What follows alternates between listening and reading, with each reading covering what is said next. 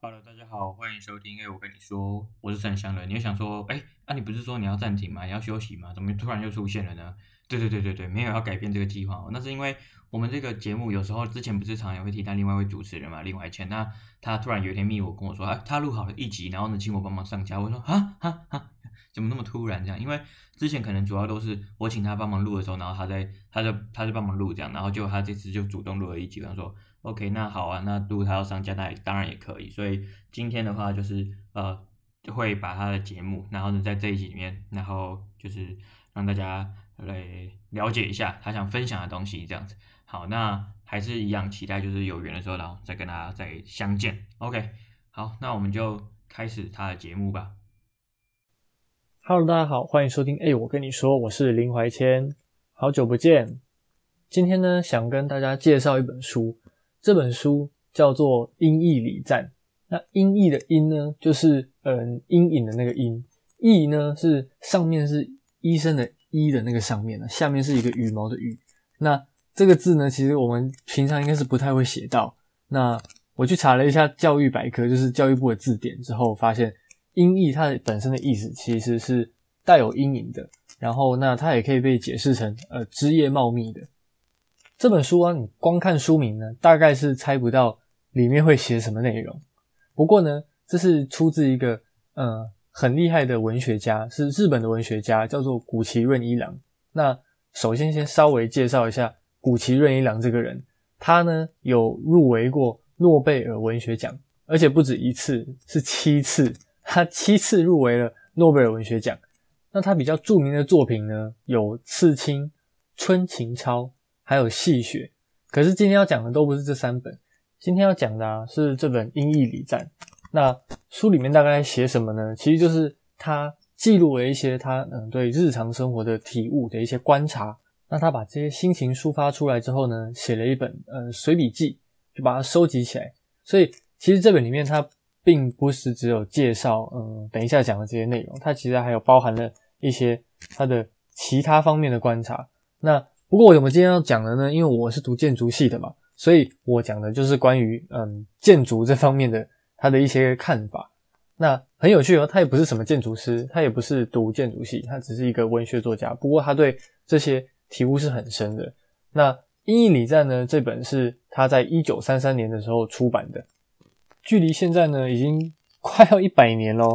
所以基本上你可以把它当做就是一个呃老爷爷在你旁边唠叨，然后。自言自语，念说啊，现在的房间哦，真是不应该的，这那种感觉哦，你就姑且把它当做在听一个老爷爷在喃喃自语。那这样看的时候呢，你就会觉得啊，也蛮有趣的，你也不会觉得说特别无聊，然后不想继续看下去，打哈欠什么。好，那他到底在念什么呢？首先就是我们要知道他的主张，他的主张其实就是，嗯，室内的这个空间应该要是暗的，就是对东方来讲啊，相对于西方，我们的应该本来就是暗的。因为像比如说，嗯，现代啊，很明显，大家会很喜欢，呃，整间都是白色、米白色、呃，灰白色，或是比较亮的这种格局。然后所有的窗户都要是落地窗，然后都要非常的通透啊，整个空间要非常的干净这样子。可是呢，他他就没有这么认为，他觉得该传统的东西呢，就应该要传有传统的样子。所以像他提到的是，嗯、日本的和室，大家应该都看过纸拉门吧？就是你在哆啦 A 梦里面会看到那种纸拉门，或者是嗯全能住宅改造网都会出现。为什么要用纸拉门而不是用玻璃的呢？是因为这是为了让嗯外面的光线啊进来的时候增添一份柔和的感觉。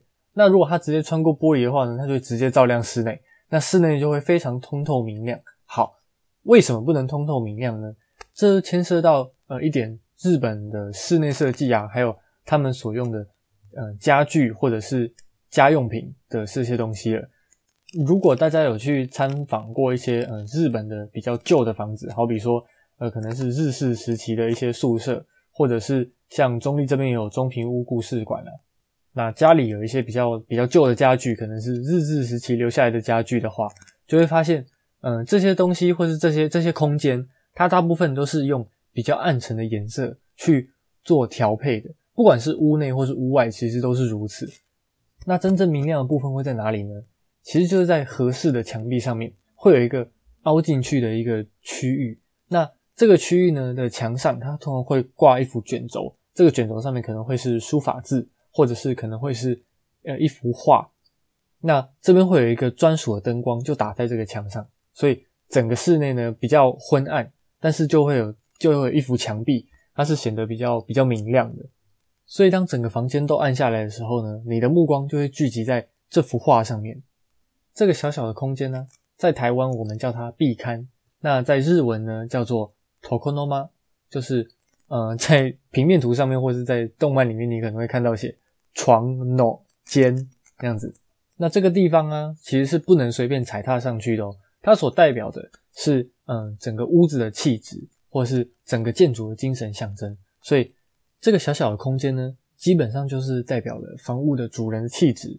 那所以，有些人会在这边摆上一盆花，那有人会在这边有自己喜欢的书法字，那有些人会是山水画。那为了强调这样的一个空间呢，除了纸拉门啊，除了刚刚讲到纸拉门以外，还有什么呢？其实还有。包括上面的灯，那灯的灯罩呢，也不是用呃玻璃或者是一些比较华丽的，是用一个有点像是四角灯笼或是八角灯笼的那个造型。那灯罩一样是纸的，所以就同样有柔光的效果。那在更早之前呢，就是作者所提到的这个年代，它其实更强调的是应该要用蜡烛，用蜡烛摆在室内，这样子微弱的灯光所照亮的空间，才足以去强调你在房间里面所想要强调的事情。所以他其实那个时候是非常不赞同，呃，用日光灯或者是用其他的灯来代替的。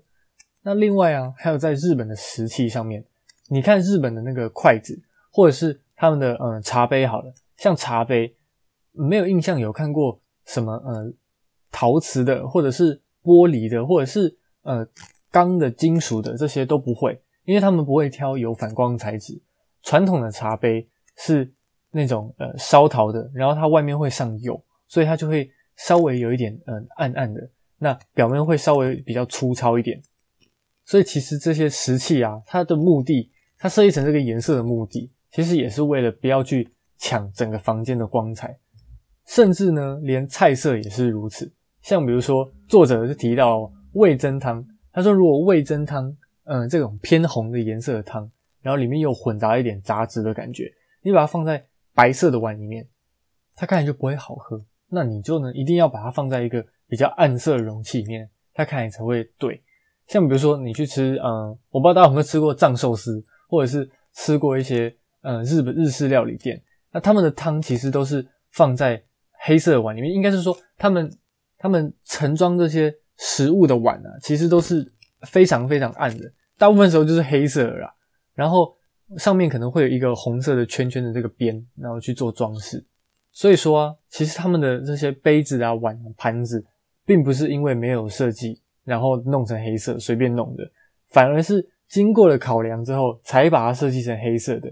那以此呢，去衬托出食物的那个鲜艳的颜色，然后去让你感受到它的鲜美，那你才会食欲大开嘛，才会想吃嘛。不然你随便去拿一个白色的碗，然后装一个味噌汤，然后跟人家说你是。日式料理店打工过了，我觉得这个人家一定多少会觉得有点怪怪，你自己可能都不太敢这样做。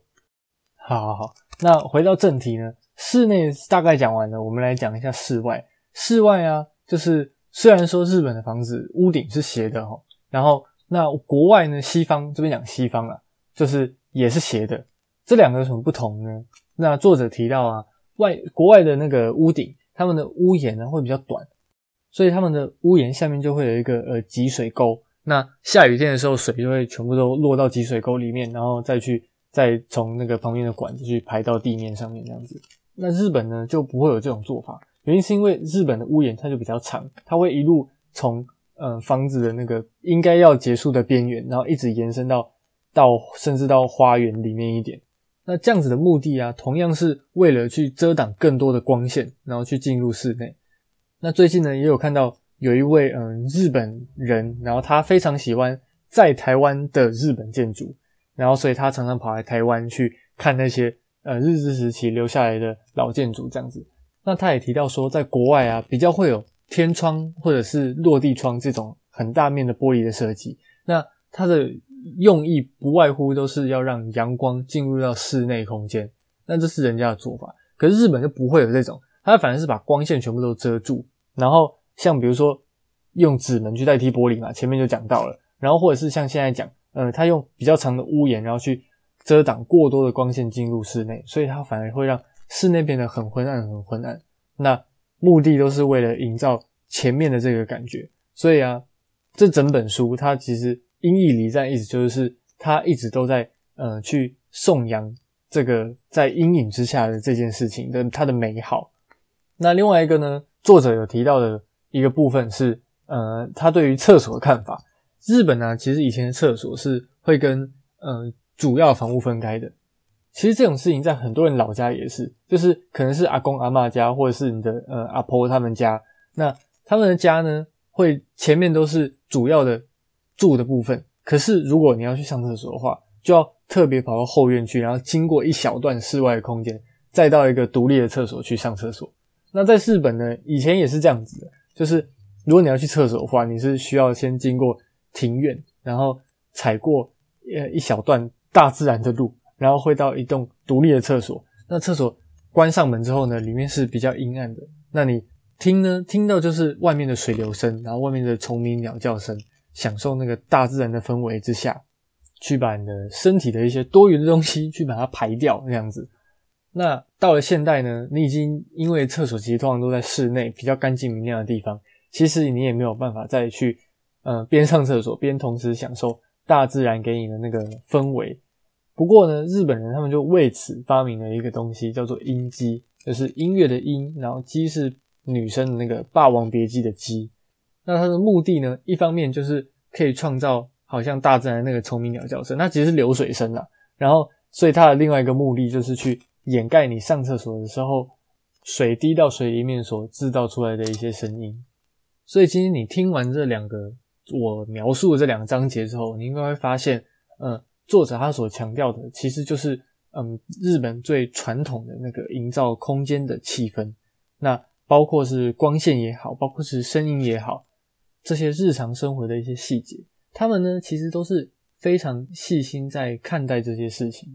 所以如果以后有空去日本玩啊，或者是去拜访一些日式的老的建筑的时候，其实你也可以停下来去观察一下，呃，光线，然后声音这些能带给你感官有一些非常细微的变化的感受，那也许你就会有一些不一样的发现。